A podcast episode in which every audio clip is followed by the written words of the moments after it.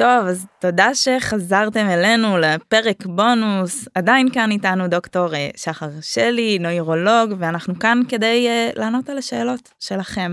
סבבה, אז דווקא די מעניין אותי שנייה לצום uh, צום לסירוגין, כי גם דיברנו על זה קצת קודם, וגם כן. אמרת שאתה עושה את זה, כן. וגם הייתה שאלה מהקהל, האם צום לסירוגין בהכרח משפר uh, פעילות במוח, יכולת, יכולת uh, חוסן נפשי.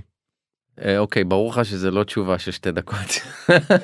ככה ארבע. צום לסירוגין צום לסירוגין הוא בוא נגיד אם הייתי צריך לעשות elevator pitch לצום לסירוגין זה העובדה שאתה לא יכול לתקן highway בזמן שהמכוניות נוסעות בו. מערכת העיכול שלנו צריכה לפחות 12-13 שעות כדי להצליח לחדש את התאים על השכבה הכי קיצונית של הרירית. ולכן אם אתה כל הזמן בעיכול או באיזשהו עיבוד של מזון אתה לא יכול לבצע את זה זה גורם להזדקנות של איזה שהם תאים לאורך הרירית ומעלה את הסיכוי לכל מיני בעיות מ-IBS עד מיליון דברים שאתה יכול לדמיין. פרט לכך צום לסירוגין אני רואה את זה כנורא אה, פרקטי לחיים בעולם המערבי שבהם הבקרים הם טירוף אטומי. אין לך זמן אני לא רואה את עצמי היום לפחות עם שלושה ילדים פותח ארוחה בבוקר. כן. אה, אז אה, פרט לפן המעשי הפרן הבריאותי שוב הוא אספקט מיטוכונדריאלי גם דיברנו על זה גם קצת בחוץ. שיש שני צירים מטאבוליים עיקריים שלנו בגוף וה-IF מחזק את הציר המיטוכונדריאלי שיותר לאורך זמן פחות מבוסס על גלוקוז יותר קשור לחמצן נשימה תאית יותר בריא לנו. נכון אני מסכים אני מתחבר אני רוצה גם להגיד מה כן ומה לא כן. מבחינתי המדע כן הולך לשם ראיתי לפני השבוע באמת שעה ומשהו הרצאה מרתקת על צום לסירוגין אני חושב שהמדע הולך לשם הכיוון הולך לשם הפרקטיקה זה שאלה טובה באיזה גיל זה מתאים האם לכולם זה מתאים אל תיקחו כל דבר ככתוב וברור מאליו כי גם ילד בן 10 לא צריך לעשות צום לסירוגין מה פתאום אז יש נכון. פה הבדל בין גבר או אישה לזה שהולכים לישון בשעה 7 8 9 בערב וסיימו את היום לרופא או לא יודע נכון טייס או מישהו שעובד בלילות. זה אחד וגם העולם הזה הוא משתנה כי הרבה פעמים היה תאכלו 6 ארוחות אחרי זה היה תאכלו 3 ארוחות. אחרי זה עכשיו יש צום לסירוגין אז אנחנו מדברים 2022 תכף 2023 אנחנו עדיין לא יודעים לגמרי אבל המדע הלך לשם גם המדע דיבר על ארוחת בוקר מה שאמרת שכרגע יותר קשה לפעמים לעשות. אז זה מתפתח אבל אני יכול להבין שיש זמן שנותן לגוף להירגע לישון לא, לא לאכול. אני, אני אוהבת כאילו יותר מכותרות פשוט להבין עקרונות של. לא יודעת 16 8 או 24 או 17 כל אחד. וה... התשובה הנכונה לגבי השעות היא שאף אחד לא באמת החליט.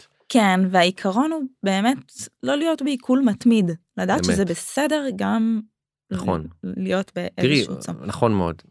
כן, בוא נעבור, יש לנו עוד מלא. שאלות.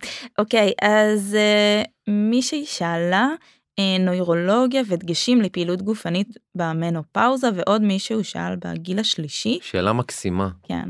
אז uh, דווקא שם שאנחנו לקראת הגיל הסרקופני כמו שניר אומר להגיד שאנחנו מאבדים קצת מהמסת שריר שלנו.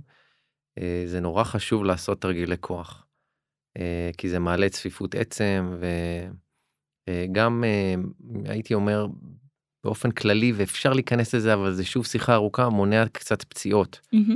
כי להיכנס לאירובי בגיל כזה אם לא היית עושה אירובי לפני כן אתה יכול ממש לגרום לעצמך ליותר פציעות. במנפוזה יש צניחה של אסטרוגן, וכך גם צניחה של אנרגיות. ולכן הפעילות הגופנית שהיא בעיקר על שריר, מעלה לך את האנרגיות. זה חשוב. Mm-hmm. אז uh, זה מה שהייתי ממליץ. וברמת המוח? ברמת המוח, כל המוח שלנו משתנה כל הזמן. Mm-hmm. והייתי אומר שדווקא בגילאים האלו, הרשתות הן יחסית מובנות, אז לא הייתי מנסה לעשות דברים שהם ממש ממש מחוץ לאזור הנוחות שלי שלפעמים אני רואה אנשים עושים. Mm-hmm. כן הייתי מנסה אם יש לי זמן בחיים להיכנס לאיזושהי רוטינה קבועה של ספורט. את קבוצות גילאים שנכנסים גם לסיכונים לדמנציה, לפציעות של חוט השדרה בגלל דיסקים יבשים וכו'. Mm-hmm. אז זה באמת נושא אולי אפילו שווה להקדיש לו פרק שזה ספורט. אה, כלומר עומס נורולוגי משנית לספורט בגיל השלישי כי זה ממש תחום אגב זה תחום שאנשים מתעסקים בו ברפואת ספורט. מה קורה אנשים אה, מישהו, מישהו שאל מה קורה כשאנחנו מתאמנים מאמץ אה, אינטנסיבי אנחנו מרגישים איזה חוסר של חמצן במוח. ואז אנחנו קשה לנו לח, לח, לחשב דברים אפילו לחשוב לחשב. שאלה מדהימה אתה יודע אתה מזכיר לי את רוג'ר בניסטר אתה יודע מי זה? רוג'ר בניסטר היה רופא נורוכירורג. הוא היה אנגלי הוא הייתה בעבר סברה שאתה לא יכול לרוץ קילומטר וחצי פחות משתיים וחצי דקות כי ייגמר לך ירד לך חמצן במוח תתעלף.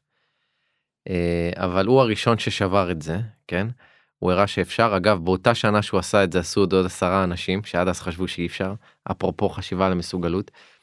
אה, אז אם הבן אדם הזה אה, מרגיש קושי בחישוב ושאלות בזמן פעילות גופנית אז משהו לא תקין הוא צריך ללכת להיבדק. כי זה לא אמור לקרות. הלב ומערכת כלי הדם נותנת עדיפות למוח אה, ובזרימת דם למוח ורק אם יש נפילות לחצי דם שהן באמת קיצוניות אתה מגיע לאיזשהו ערפול חושים וזה זה לא אמור לקרות. מעניין. זאת אומרת שזה יותר תחושה מה שהוא שאל בעצם זה האם זה זה אמיתי או שזה תחושה זה, זה יותר תחושה זאת אומרת אתה גם זה איזושהי תחושה זה לא באמת שאתה כן. כבר לא יודע לעשות אחד ועוד אחד. בדיוק. אוקיי. מעניין. אה, אחר שאל האם יש כזה דבר מוח של אדם שמן. מה ברור ברור כן ברור אנחנו כולם חיים שם. מוח של אדם שמן זה זה מונח אה, הייתי אומר אה, אה, סלנג mm-hmm. לאנשים שבוחרים תמיד בדרך הקלה ותמיד צריכים להיות בברקס. גם מבחינה פסיכולוגית. זה לאו דווקא האדם השמן שיש לו את המוח של האדם השמן אלא זה האדם הזה שמרגיש שהחיים שלו הם חיים בתוך מגבלות ובתוך קופסה. זו חשיבה שהיא לא כל כך מצמיחה, זו חשיבה לא כל כך בריאה, כיוון שכשאתה חי בתוך מסגרת, כל מה שאתה חושב על כל הזמן זה איך אני פורץ אותה. ולכן הייתי משנה את זה, את המוח האדם השמן, אגב, עניתי על השאלה, אני מקווה, למוח yeah. כן. אדם בריא. מוח אדם בריא מאוזן, הוא יכול לאכול את הפרוסת עוגת גבינה יום שישי, ולדעת שלא קרה כלום, הוא חוזר אחר כך חזרה לסוס, והוא יכול גם להפסיד אימון. ו- והכל בסדר. מדהים. ואז אתה לא מפתח כל מיני קומפלקסים. כן. ממש. כן. מעניין. אותי קצת מעניין אה, ברמת התזונה זאת אומרת במחלקה ממש או בבית חולים ממש כן. האם רואים כאילו הבדל באמת עם אנשים כאילו מה משפיע על כלי דם זאת אומרת האם אנחנו יודעים שכולסטרול ויודעים איזשהו מן טראנס. האם יש משהו שאתה חווה מהפרקטיקה מהיום יום שאתה כן. אומר וואלה אני רואה את זה אפילו אם זה לא ברמה של מחקר קליני כן כן בהחלט מהניסיון כן אני רואה שאנשים שאחד לא משגיחים על הרגלי האכילה שלהם כלומר אוכלים ללא רסן. אה, בלי מודעות לאו דווקא אוכלים הרבה אבל יכולים לאכול נגיד בשתיים בבוקר בשעות מסוימות שדווקא המערכת ה-GI צריכה להיות במנוחה. אה, דווקא יש להם גורמי סיכון יותר מאחרים אני יכול להגיד לך שסוכר זה הרבה יותר גרוע מ... לא יודע אם הרבה יותר גרוע אבל סוכר באופן כללי מזיק יותר מכולסטרול. לכלי הדם? כן. אה, הוא הורס שכבה של פוגע באנדוטל והוא גורם למיני נזקים. אני רוצה רגע לעשות כן. הבהרה, אתה מדבר על אה, סוכר ששוקע בכלי יד, זאת אומרת סוכר שהוא לא מאוזן, נכון? סוכר, אתה לא מדבר בדיוק. על הסוכר מהעוגת לא, שוקולד. לא, לא, לא, אני מדבר חשוב, על סוכרת, כן. כן, חשוב אה, להדגיש את זה. שאגב, מה שגורם לסוכרת הרבה פעמים זה שילוב של אה, שומנים פלוס, זה, יש מיתוס שאם אתה אוכל דברים מתוקים, אתה גורם לעצמך לסוכרת, אבל אנחנו יודעים שזה לא תמיד נכון, נכון? אנחנו יודעים ששומנים דווקא הם יכולים לגרום לממצאים הדלקתיים האלה.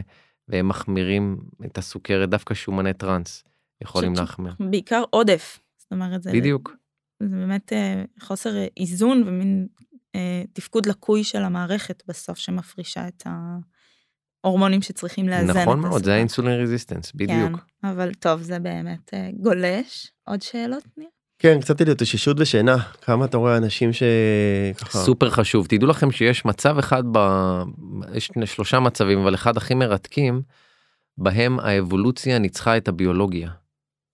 כלומר אם תחשבו על זה אבולוציונית לישון זה ממש לא מועיל לנו להיות מחוסרי הכרה בלילה שמונה שעות אנחנו חשופים לטורפים וכו' אבל הטרקשן הביולוגי המשיכה הביולוגית לכך הייתה כל כך חשובה.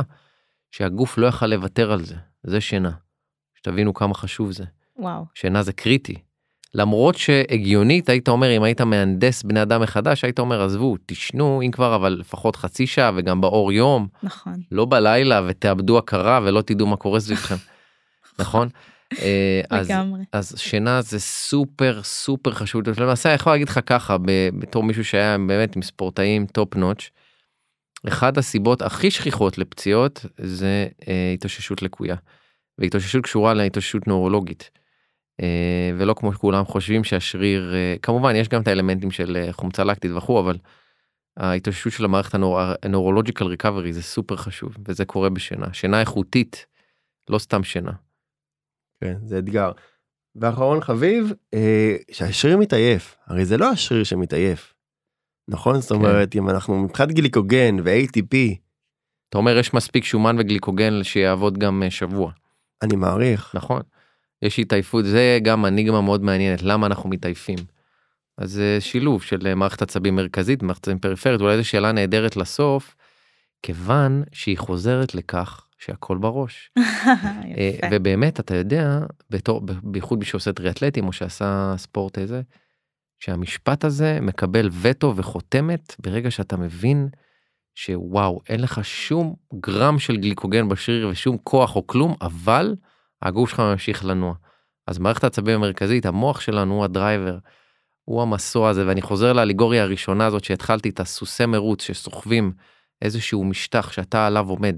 תלמדו להכיר את, ה, את הסוסי פרא האלו, תלמדו mm-hmm. להבין שהם אלו שלוקחים אותנו למחוזות אחרים, ואל תסתכלו על הרצפה רק ותנסו להבין איך אתם מאטים או איך אתם מקבלים איזון. אז זהו, זה שאלה מדהימה לסוף. חושבת אה, שנסכם בכך שהכל בראש כן. ובגוף ובקשר ביניהם, נכון? מדהים, מדהים. כן, זה פודקאסט שמכיל בתוכו עוד שישה פודקאסטים נוספים. חד אה, משמעית. כן. נכון, נגענו בהמון המון תחומים, אבל אה, בסדר, צריך להשאיר גם טעם של עוד. כן. ומטרה גדולה לשאוף אליה. לגמרי. גדול. אז שוב, המון המון תודה, היה ממש תענוג לארח אותך. גם לי, גם לי. ותודה שהקשבתם. תודה שהקשבתם, מוזמנים באמת לקבוצת וואטסאפ וגם לדרג אותנו.